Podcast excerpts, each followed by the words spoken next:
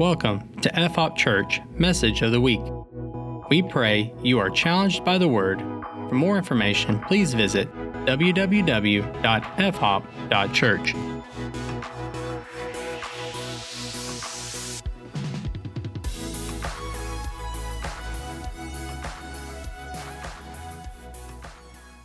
All right, so turn with me to Luke chapter 10. We're going to go to verse 25 of Luke chapter 10, and this is what it says. It says, And behold, a lawyer stood up to put him, that's Jesus, to the test, saying, Teacher, what shall I do to inherit eternal life? And he said to him, What is written in the law? How do you read it? And he answered, You shall love the Lord your God with all your heart, with all your soul, with all your strength, and all your mind, and your neighbor as yourself. And he said to him, You've answered correctly. Do this, and you will live. Let's flip over to Matthew now, chapter 22, where we have another version of this story that we see. And in Matthew 22, it, it reads like this in verse 34. It says, But when the Pharisees heard that Jesus had silenced the Sadducees, they gathered together, and one of them, a lawyer, asked him a question to test him Teacher, which is the greatest commandment in the law? Now let's stop for a second. If there's one commandment that's greater than any others, don't you think we should know what it is? right? I, if I'm going to call myself a Christian and I'm going to follow Jesus, wouldn't it be important for me to know what Jesus thought the most important commandment was? Is it thou shalt not steal? Is it thou shalt not covet? Um, is it is it thou shalt not bear false witness? What is the greatest commandment? And we just read part of it over in Luke. And Jesus said to him, what we just read, you shall love the Lord your God with all your heart, with all your soul, and with all your mind. And this is the great and first commandment. And then he says the second is like it you should love your neighbor as yourself. But we're going to back up and we're only going to focus on this first and greatest commandment today, which is you shall love the Lord your God with all your heart, say heart, with all your soul, say soul, and with all your mind, say mind. If we look over in Luke where we just were, it says actually your, your mind and your strength. We look in, in uh, Mark, it will also say with all of your heart, uh, with all of your soul, with all your mind and strength. So it actually has four things there, which we're going to talk about why it's that way um, in those Gospels. Matthew, Mark, and Luke are called the synoptic gospels because these three gospels are a little different than John. John tells things a little bit different, but this story is found in Matthew, Mark, and Luke. And where does it come from? Flip with me way back to the beginning of your Bible to Deuteronomy.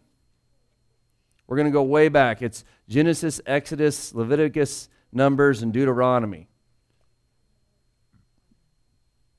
And in Deuteronomy 6,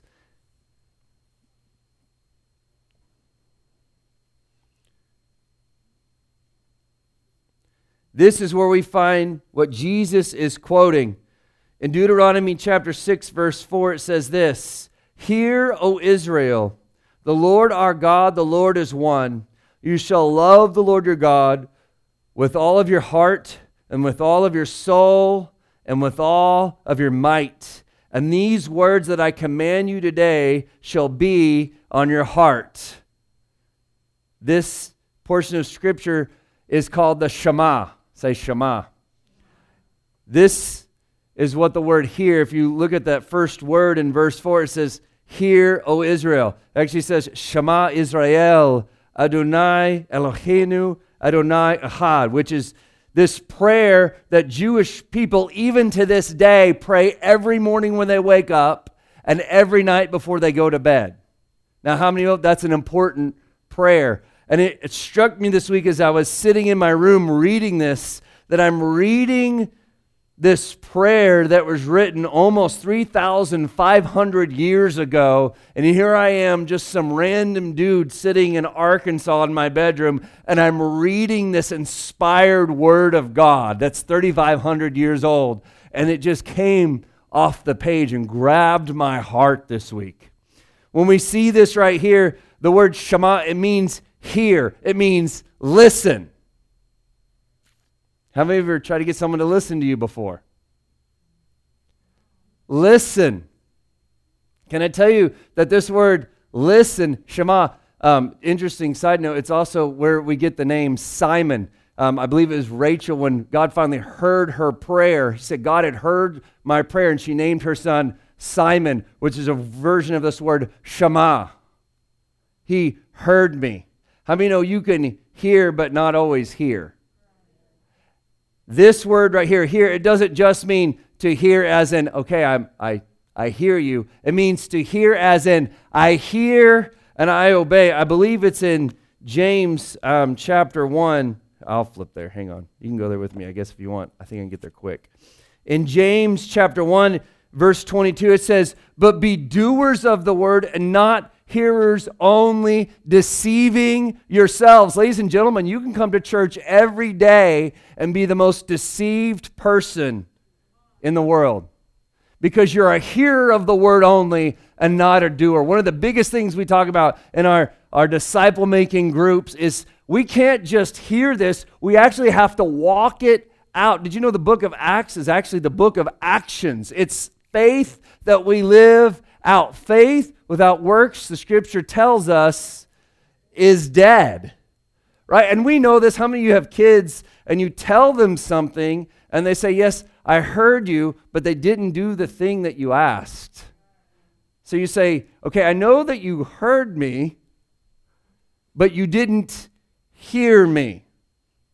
Right? Ruby can attest, even when I was a young man, there's a few times she told me things and I heard her, but I didn't hear her. This word Shema, this word hear, it doesn't just mean to hear it, it means to hear and obey. It means to hear and do. It says, For if there is if anyone is a hearer of the word and not a doer, he is like a man who looks intently at his natural face in a mirror. For he looks at himself and then goes away and at once forget what he looks like. Guys, can I tell you, um, this happened to me during quarantine. I would get up and I would look at myself in the mirror and think, that guy looked rough. And then you know what I would do? Uh, I would walk away and just forget what I looked like. I'm not going to do anything about that today. I'm not going to see anybody for a couple weeks. Doesn't matter. I'll deal with that later. This word, when we look in Deuteronomy chapter 6, when it says here, it's saying listen, but don't just listen, do. And what I think is so crazy is when it comes down and says, Hear, O Israel, the Lord our God, the Lord is one. You shall love the Lord your God. The commandment is to love. I'm going to say that again. The commandment is to love. He's commanding them to love wait a minute. How can you command someone to love you? Wouldn't that be nice? I command you all to love me this morning. Is that what he meant? Can I tell you this morning? That's what he meant. When he says, Hear, O Israel, the Lord our God, the Lord is one. Um, if you look in your Bible there, actually, if it says the Lord, you'll notice that the word Lord is in all caps, capital L O R D. And this is because this word in the original language isn't the word Lord as in master. Um, this in the original language is the Lord as in, we, we sang it some today, is Yahweh, or sometimes we say it Jehovah. It's spelled Y H W H, which it's just a word that means it's the name of God, it's the special name of God. And what would happen is that the Jewish people, because they didn't want to dishonor the name of God, that they refused to even say his name. And so when they would come to this part of Scripture where it says, Hear, O Israel, the Lord our God, the Lord is one, instead of saying Yahweh, which is probably the closest pronunciation, we don't know, um, to what they had, they would not say Yahweh. They would say Adonai, which means Lord. It means master. Because they did not want to disrespect the name of God. Because isn't that one of the commandments? It's to not use the Lord's name in vain. And they so much did not want to use the Lord's name in vain that they wouldn't even say it. They would use a different word completely. And that's what the English translators have done here. They don't put Yahweh there, they don't put YHWH, they don't, they don't use the special name of God. They just put Lord in all caps. And when you read that, you know that it's actually the special name of the Hebrew God, the one and only God. Because this is a time and place where most religions of the world are polytheistic. Where they have lots of gods, and he's saying, no, no, no, we're different because we serve the one, the true God. And he is Lord. What I think they got wrong a little bit, and I admire their desire to honor the Lord by not using his name. But can I tell you, using the Lord's name in vain has very little to do with not saying GD or using Jesus Christ when you smash your finger. Now, you shouldn't do those things. I think that also is dishonoring to the Lord. But can I tell you that when he says don't use the Lord's name in vain, don't profane the name of the Lord, it's not about not using the Lord's name as a cuss word. What it's about is not living your life in a way that's saying, oh, yeah, I belong to God, and then living your life in a way that profanes him. That's what, that's what the prophet said in Ezekiel and Isaiah and other places. He says, Because of you, the name of the Lord is profaned. Because you say you belong to me, but you don't live your life in service to me. You say I'm your Lord, but I'm not your Lord. You're not surrendered to me. You've profaned my name. And this morning, ladies and gentlemen, look real close at me. My question for you is Are you profaning the name of the Lord? Look over in, in Philippians really quickly.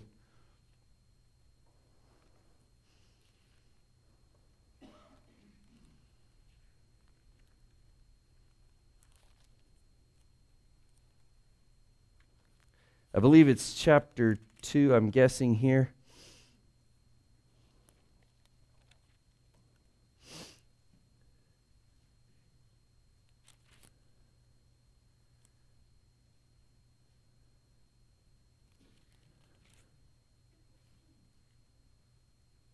Here it is, chapter 2. In verse 8, it's talking about Jesus as being found in human form, being humbled. He humbled himself by becoming obedient to the point of death, even the death on the cross. Therefore, God has exalted him and bestowed on him the name that is above every other name. He has this special name. It is the name of God. Jesus is the name of God. In fact, when they went to arrest Jesus, and they said, Who are you? He says, I am. I am. Like he declared himself. And that's that's a version of what when we look at the name of God and what it means, it means I am. He is present. He is the God. He is the name that is above every other name. And it says this in verse 10 so that at the name of Jesus, every knee should bow in heaven and on earth and under the earth, and every tongue confess that Jesus Christ is Lord to the glory of God the Father. Can I tell you, ladies and gentlemen, a day is coming when every knee will bow to Jesus and every tongue will confess. Look around this room. Each one of us will bow. Now, guys, sometimes I inadvertently think I'm awesomer than I am. Anybody else ever have that problem? Y'all bunch of liars. Um,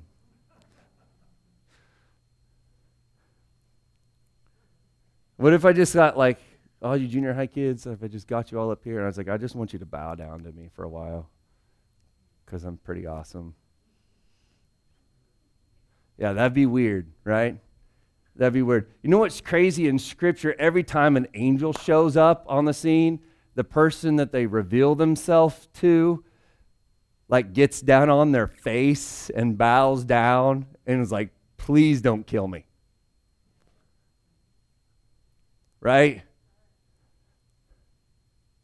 and that's just an angel like there's a day coming where god will so reveal his awesomeness to every single one of us that every single one of us in this room, we will bow down before him and declare him as Lord. He is God. Those who would not surrender to him in this life, in the next, will surrender to him completely because Jesus is Lord. And then we come to this part of this command in Deuteronomy 6, verse 5. It says, You shall love the Lord your God with all your heart. This is the command to love God. You are commanded to love God. This is the greatest commandment to love the Lord your God. How can you command me to love you? Can I tell you this morning that love is not an emotion or a feeling? It's never been an emotion or a feeling. And we confuse it in our culture because in our culture, we feel like we can fall in love with someone, right? I fell in love with, like, it's just some sort of like, I don't know, like pit that you just couldn't help it and you tripped over and all of a sudden you were in love and then you spend the next part of your life trying to climb out of that pit.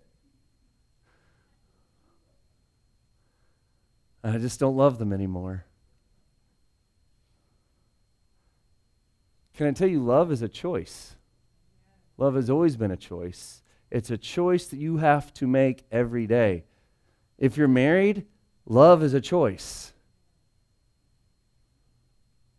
If you don't love them anymore, it's because you made the decision not to love them anymore. Love is a choice. Otherwise, Jesus couldn't command us to love God. We have a choice whether to be obedient to the commandment of God or not. It is your choice. My question is do you love him with all of your heart. You shall love the Lord your God with all of your heart. Say all. Say all. What does all mean? With all of your heart. Has your heart ever really been into something? Like, you ever know someone who's just super passionate about something? And you're like, man, their heart is all in on whatever it is. My question for us this morning, for our house of prayer, is, is is our heart all in on loving our God, or are we holding part of our heart back? Is there a portion of that secret place that no one can see that you've partitioned off and you've hidden away? You say, God, you can have all of this, but not this little part right here.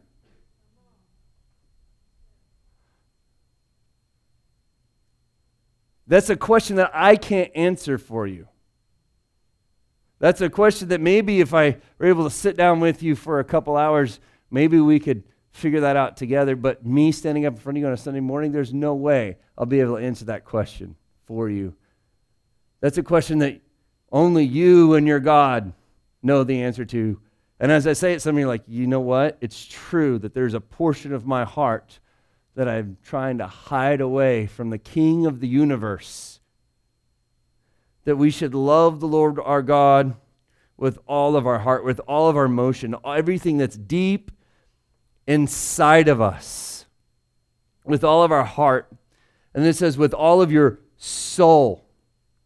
The soul isn't just, you, you this word soul isn't just like my spirit man inside of me.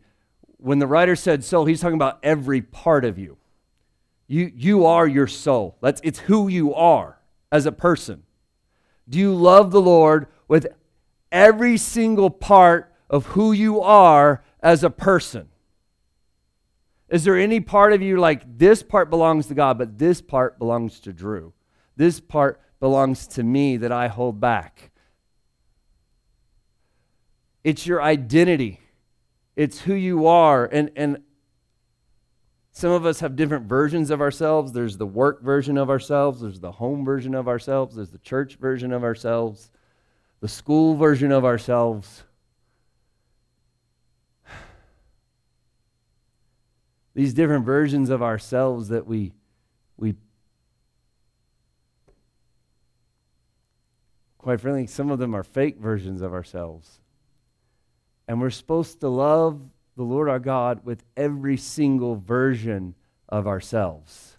Is there a version of me that exists that isn't completely surrendered to God? And then we come to this last word that says that we should love the Lord our God with all of our might. And this is where things get a little tricky because if we remember from the New Testament, it said mind and strength, but here it says might. And that's because this word right here is a weird word. Um, little grammar lesson for you, real quick. To love the Lord your God with all of your heart, a heart is a noun, right? You remember nouns from when you were in school? Kids, you remember nouns from your virtual learning? A noun is a person, place, or thing. A heart is a thing. I love the Lord God with all my heart. And then it says to love the Lord your God with all of your soul. That's also a noun. That's also a noun. But this word here, to love your Lord your God with all your might, this word might is not a noun.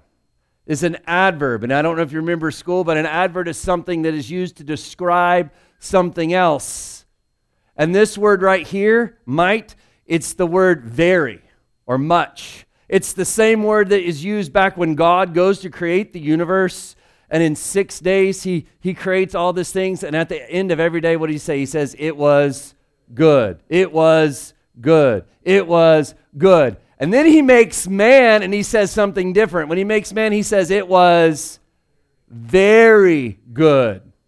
Right?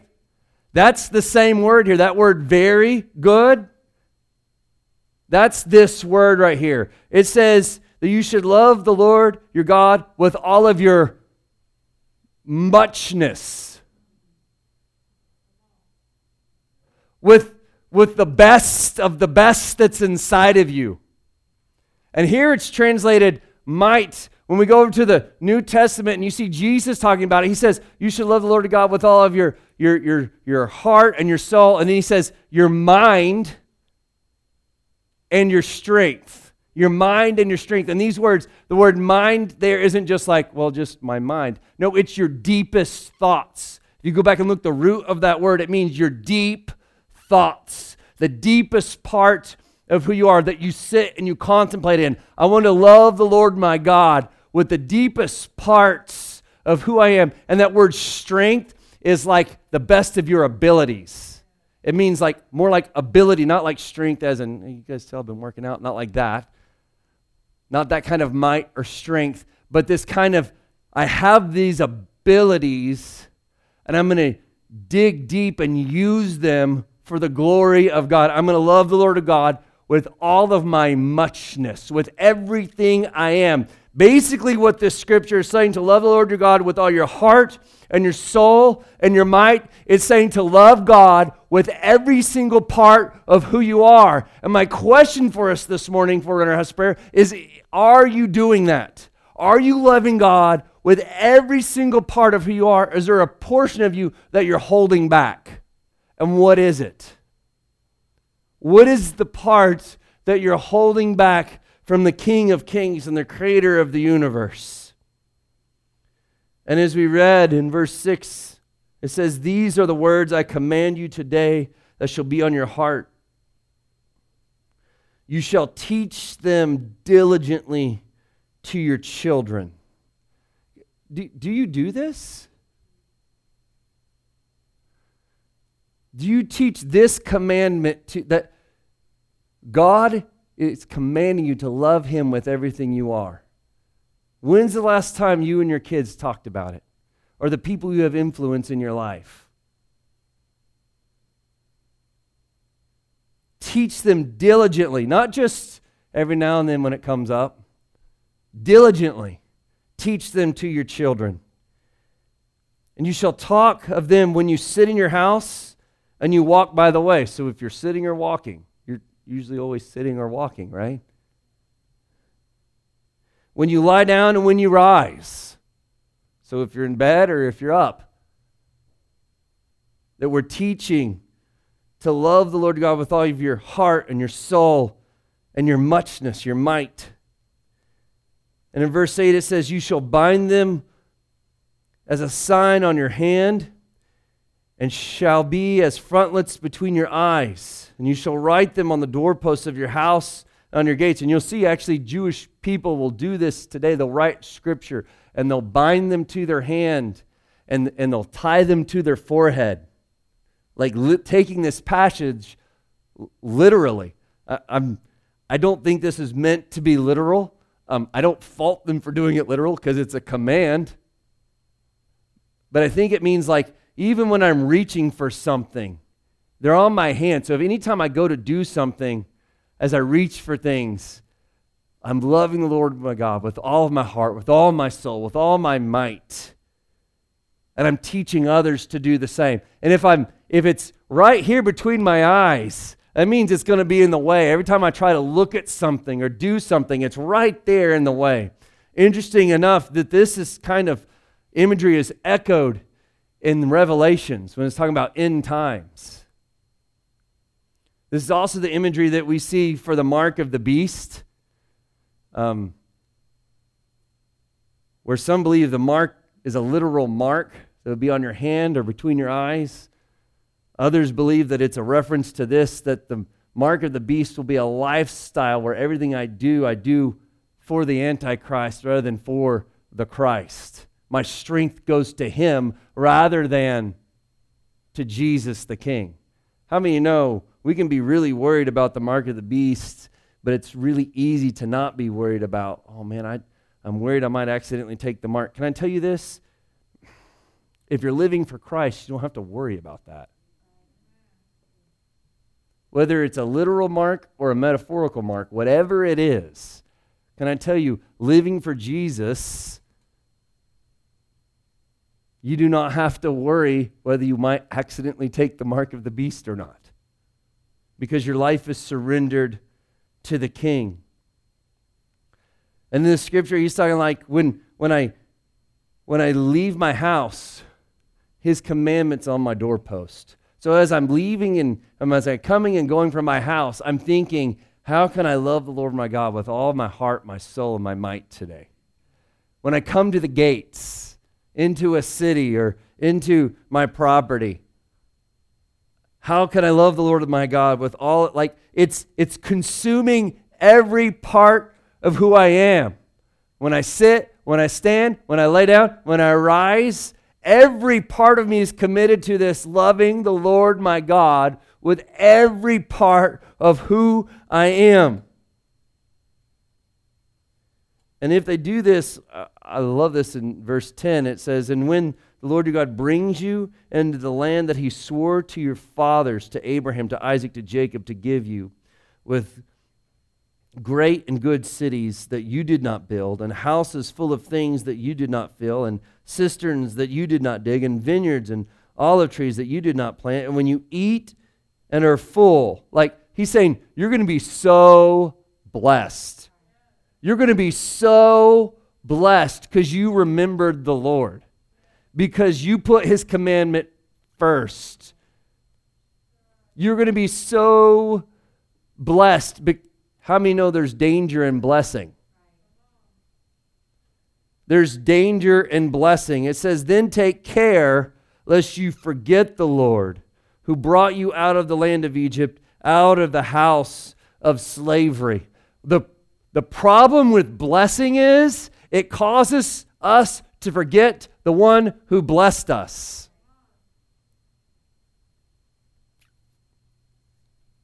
Like every gift from the Lord is about the Lord, not the gift. And we can get so caught up in the blessing that we forget the God. And how many know? I mean, I was guilty of it when I was a kid your parents ask you to do something and you say, Well, I forgot. Anybody? I forgot. Is that still disobedience? You know why you forgot? Because it wasn't important enough for you to remember. And so this morning, can I say something? If, if, if you're walking through a season right now where God is blessing you, first of all, praise God that you're walking in blessing right now. But can I say, don't forget the blesser. Don't forget the one who gave you the blessing that you're walking in because it was never about the blessing in the first place. The scripture tells the Lord gives and the Lord takes away. Can I tell you, no matter what it is, the Lord is doing it for your benefit.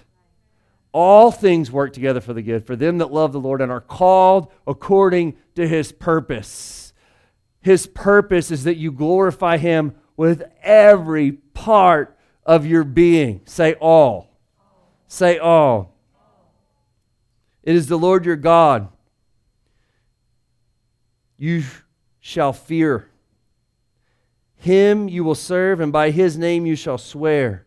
You shall not go after other gods, the gods of the peoples who are around you. And, and I think today we, we believe that, man, I'm, i mean, I'm, none of us are going to go serve another God. I mean, I, I don't ever see Malachi going and bowing down before some statue somewhere, you know, and, and uh, that'd be just, none of us, I'll never do that. But how many know we serve other gods? Right? Um,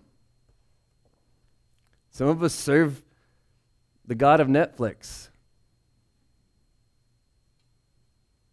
Uh, let, let's get real for just a second. If we're supposed to love the Lord our God with everything we are,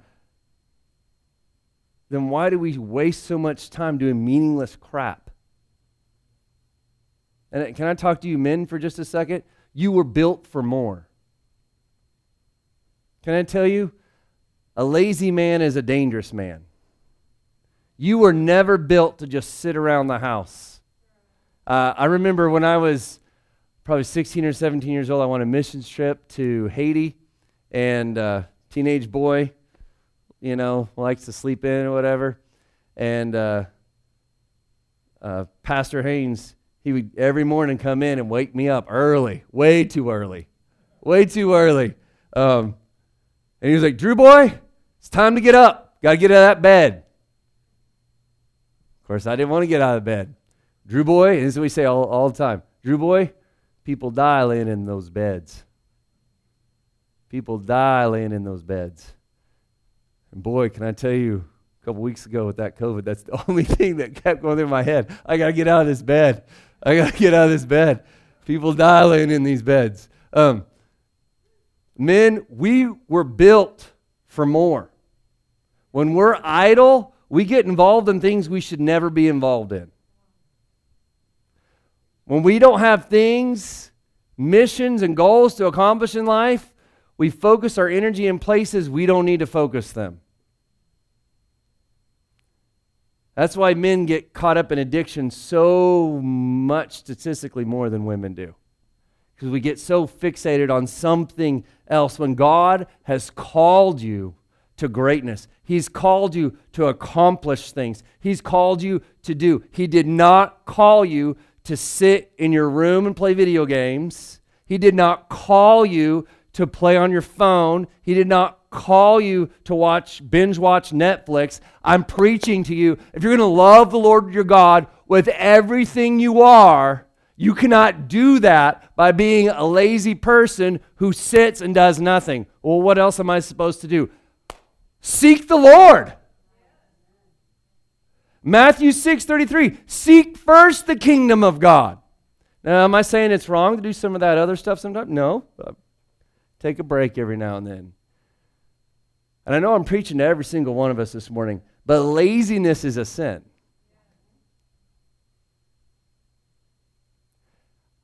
I'm calling you out of that this morning.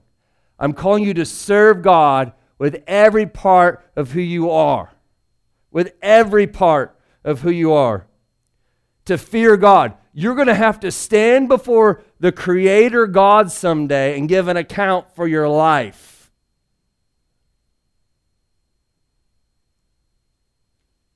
And what are you going to say about that portion?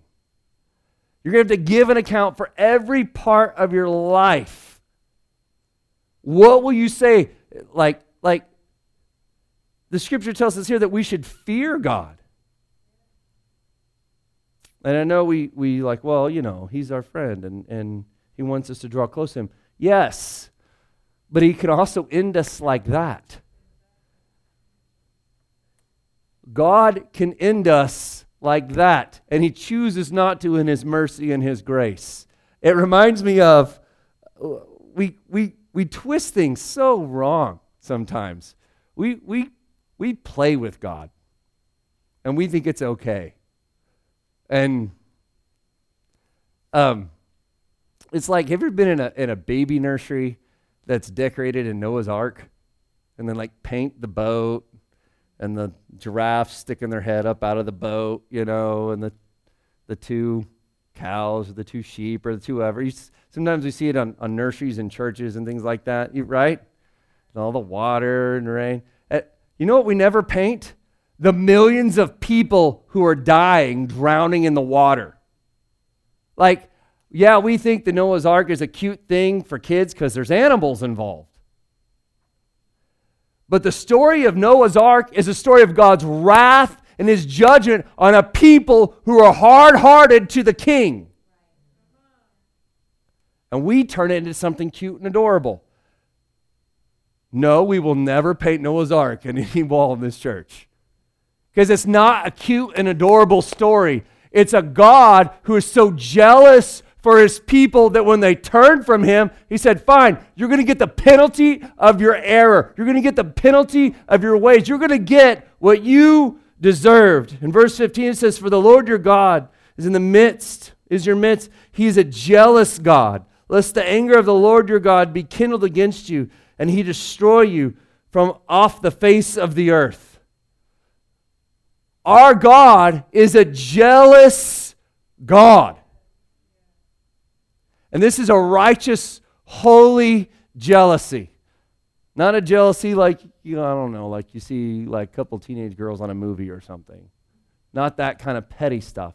This is a righteous, holy jealousy that the God who made us desires all of us, that we worship him with every part of who we are. And what we do is say, No, God, you're not deserving of this part. And there's no fear of God in us. Instead, we just want to look Christian. And so, what we are is we're the manifestation of that Noah's Ark painting, but it's our life. Look how cute God is. Look how wonderful He is. Being a Christian is wonderful. Ladies and gentlemen, being a Christian costs you everything. It costs you all of your heart, it costs you all of your soul, it costs you all of your might, all your mind, all your strength, all of everything you are. And the question for us this morning for our house of prayer is Have I surrendered every part of who I am? What am I holding back? Because can I tell you something? Here's the good news is that Jesus, he, he desires you and he gives grace to meet you. This sermon this morning isn't just, oh man, I'm a dummy. I'm, I'm not surrendering to God in every area. No, this sermon this morning is God's grace saying, okay, here's, here's your warning. Come to me. Here's your warning. Come to me. Hey, Zach, can you come on up?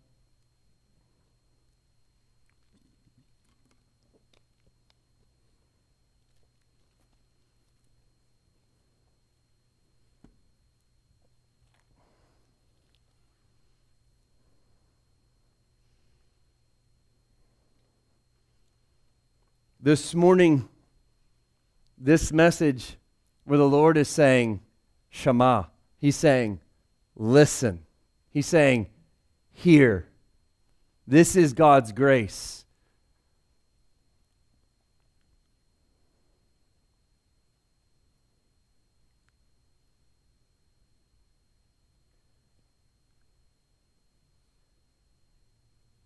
He is so jealous over us that he sent his one and only Son to die for us in our place. Do you realize that only perfect people get to go to heaven? Right? And that means every single one of us in here, we've fallen short of that glory, Romans tells us. Like, none of us are perfect, not one. And so none of us get to go to heaven But Jesus, he who knew no sin, he became sin.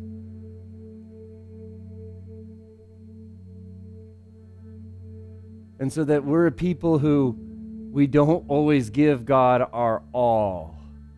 We don't give God all our heart and our soul and our might. And God, in His mercy, dies for us to show us grace in our lack of surrender. In Matthew chapter 27, verse 27, it says, Then the soldiers of the governor took Jesus in the governor's headquarters, and they gathered the whole battalion before him, and they stripped him and put a scarlet robe on him. Ladies and gentlemen, Jesus did this for you. Are you living a life that's worthy of this that I just read happening to Jesus? Because listen, what I'm reading here is that he gave his all for you. and twisting together a crown of thorns, they put it on his head and put a reed in his right hand. And kneeling before him, they mocked him, saying, Hail, King of the Jews. Like, he did this for you. So, is what you did earlier this morning worthy of him doing this for you? What you did yesterday is it worthy of a king who would go this far for you? And they spit on him and took the reed and struck him on the head. And when they had mocked him, they stripped him of the robe and put his own clothes on him and led him away to crucify him. And as they went out, they found a man of Cyrene, Simon by name. Listen. His name was Listen. And they compelled the man to carry his cross. And they came to the place called Golgotha, which means the place of the skull. They offered him wine to drink mixed with gall. But when he tasted it, he would not drink it. And when they had crucified him, they divided his garments among them by casting lots.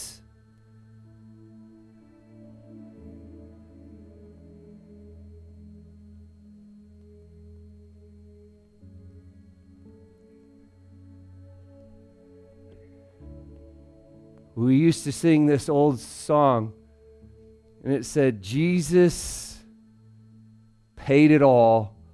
All to him I owe. Sin had left a crimson stain. He washed it white as snow. Here's the reality Jesus gave his all for me. Like he loved me with all of his heart. Jesus loved me with all of his soul. Jesus loved me with all of his might. And what scripture tells us is that the only reason I know what love is is because he first loved me. And so the reason you're having an issue in your relationships isn't because of that other person is an idiot or a moron and they keep messing up. The reason you're having a problem in your relationship because you don't understand the love of God and how much he gave towards you and how much we're supposed to give towards others. And I'm going to pick on men again because the scripture tells us men is that we're supposed to love our spouse the way like Christ loved the church and and gave himself for it. Like we die to ourselves. We give all of our everything to love this other person.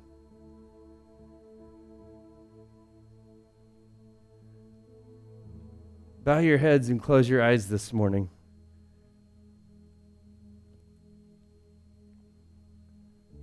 Jesus gave everything. Jesus is asking for everything.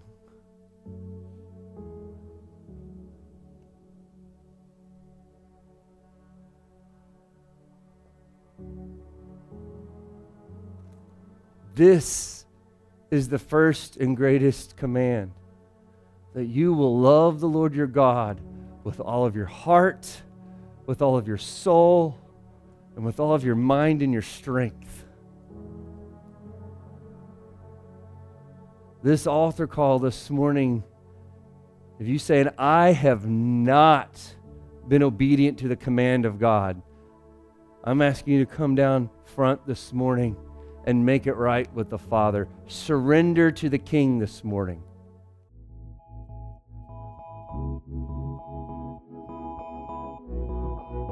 Thank you for listening to this podcast. For more information, including service times, contact information, and online giving, please visit www.fhop.church.